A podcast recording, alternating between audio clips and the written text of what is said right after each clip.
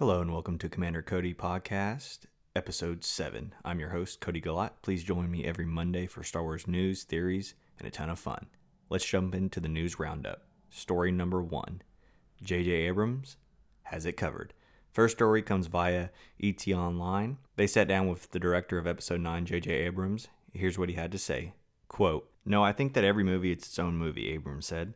Obviously, this is a trilogy, but we brought to the movie all the passions and hard work that we would have no matter what. I think that the story speaks for itself. End quote. He also talked about Billy Dee Williams. Quote, I met him once before and he was such a sweet guy, but I've got to tell you, I have such unbelievable respect for him. We had a great time and he was wonderful. Everyone on set, he just had this aura around him. He's really an incredible man and an incredible actor, end quote.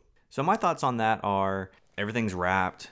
We should be getting more details. A lot of people speculate that we will get a trailer and title reveal in April. So it's just really hitting home that it's almost the end of February, so it's almost March. The film's going to come out in December. I'm super excited. Episode 9 is the final chapter in the Skywalker saga. They they've said at least it's gonna be really interesting to see how JJ wraps it up. What questions are gonna be answered? What questions might still remain? Because if it's one thing I know from watching Lost and other productions that JJ's created, sometimes he doesn't answer everything fully to how you think it should be answered. I'm very curious, but I, I have faith in him. I, I love The Force Awakens, and I honestly like The Last Jedi. It'll be kind of nice to see how he kind of plays off those previous two films and see how he ends the Skywalker story.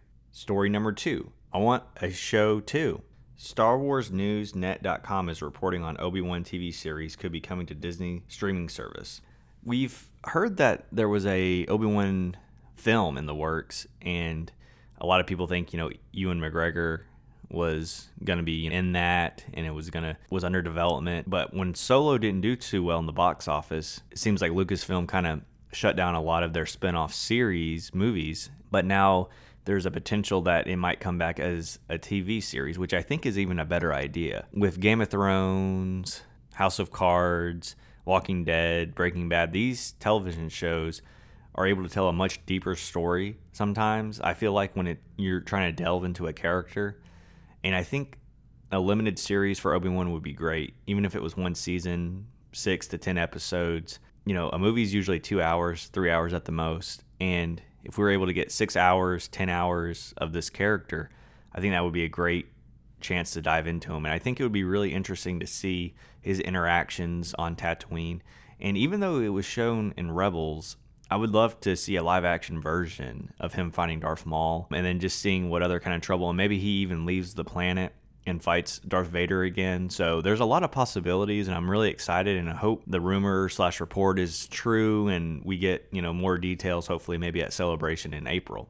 All right, that's it for the news. Now it's time to move to Star Wars in review. In this section, I review toys, TV shows, comics, games, anything Star Wars related. This week, I got my hands on Star Wars Han Solo Imperial Cadet. I got issues one through three. The series covers three year time period when Han joined the Imperial Academy. In the first issue, we see some of the scenes from solo film as Han and Qi'ra are trying to escape Corellia, and we see how kind of that goes, and then he immediately joins the Empire.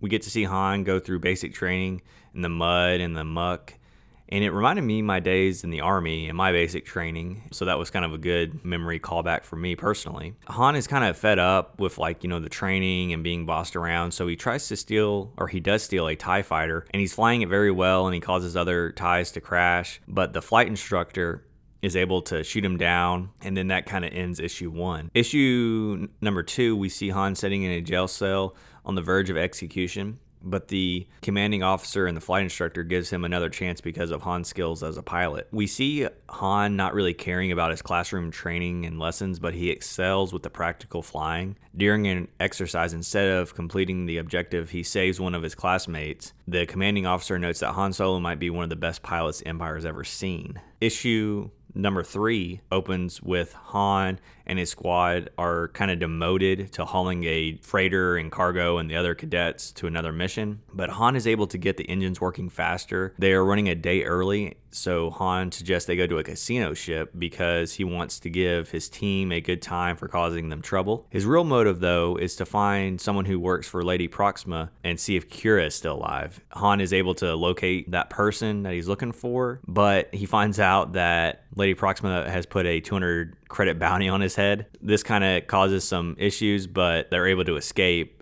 and overall the team had a great time on the uh, the casino ship. And one of the things I enjoyed was one of his classmates getting married actually, just after meeting someone for an hour. Overall, I'm really enjoying the comic. It has some good art, and I'm enjoying kind of getting some more backstory on Han Solo. I really enjoyed Solo, and I think I almost enjoyed it. I would put Han Solo above Rogue One for sure. I don't think I would put it over Last Jedi or Force Awakens, but to me, it's definitely like an A plus type movie. I enjoyed the aesthetic and just the overall story. So I'm looking forward to. There's two more issues in the limited series run for this comic. I can't wait for issue number four and five. All right, time for the main topic of the show Admiral Ackbar.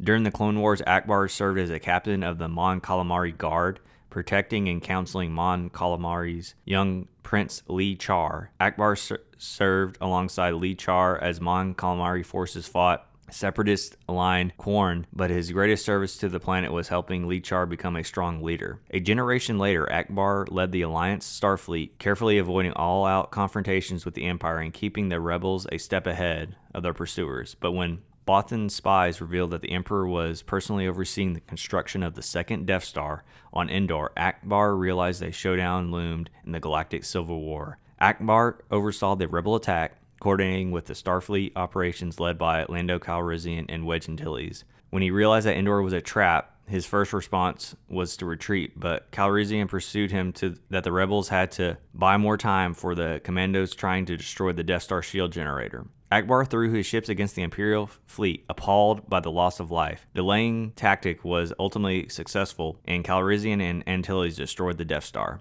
Ackbar was eventually promoted to Grand Admiral, and he led the New Republic's fleet against the fragmenting empire. The Mon Calamari won many victories, culminating with the Imperial defeat at Jakku. Ackbar retired to his homeworld a hero, but was called back into service when Leia Organa's resistance as they tried to stop the threat of the First Order. Ackbar aided the resistance in evacuating their base on D'Qar. He ordered ships to hyperspace to escape the First Order. The First Order fleet pursued the resistance and initiated an attack on the bridge of their main cruiser, causing all occupants, including Ackbar, to be blown out into space and killed, leaving General Leia Organa as the sole survivor. Admiral Ackbar is one of my favorite characters as a kid because I think, you know, Return of a Jedi is probably one of my favorite films of all the Star Wars movies. I would definitely put it in my top three. It kind of fluctuates and it probably will continue because they're to probably never stop making Star Wars films. So I hope the next one's better and better. But as a kid, Return of the Jedi was my favorite. And I just loved how his design and he he looked like a real alien. I mean,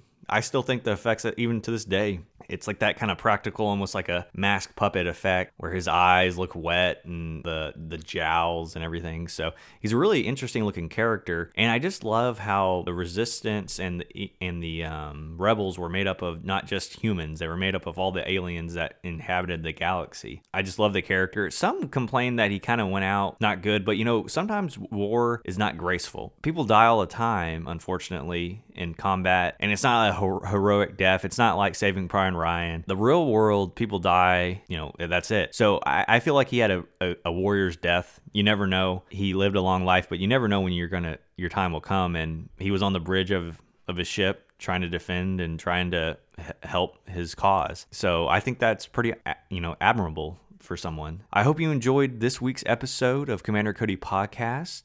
Please enjoy all my content. Uh, I'm on iTunes, Google Play, Podbean, Castbox, almost anywhere you can find podcast services. Please rate and subscribe because that does help me get to the top. Commander Cody, signing off.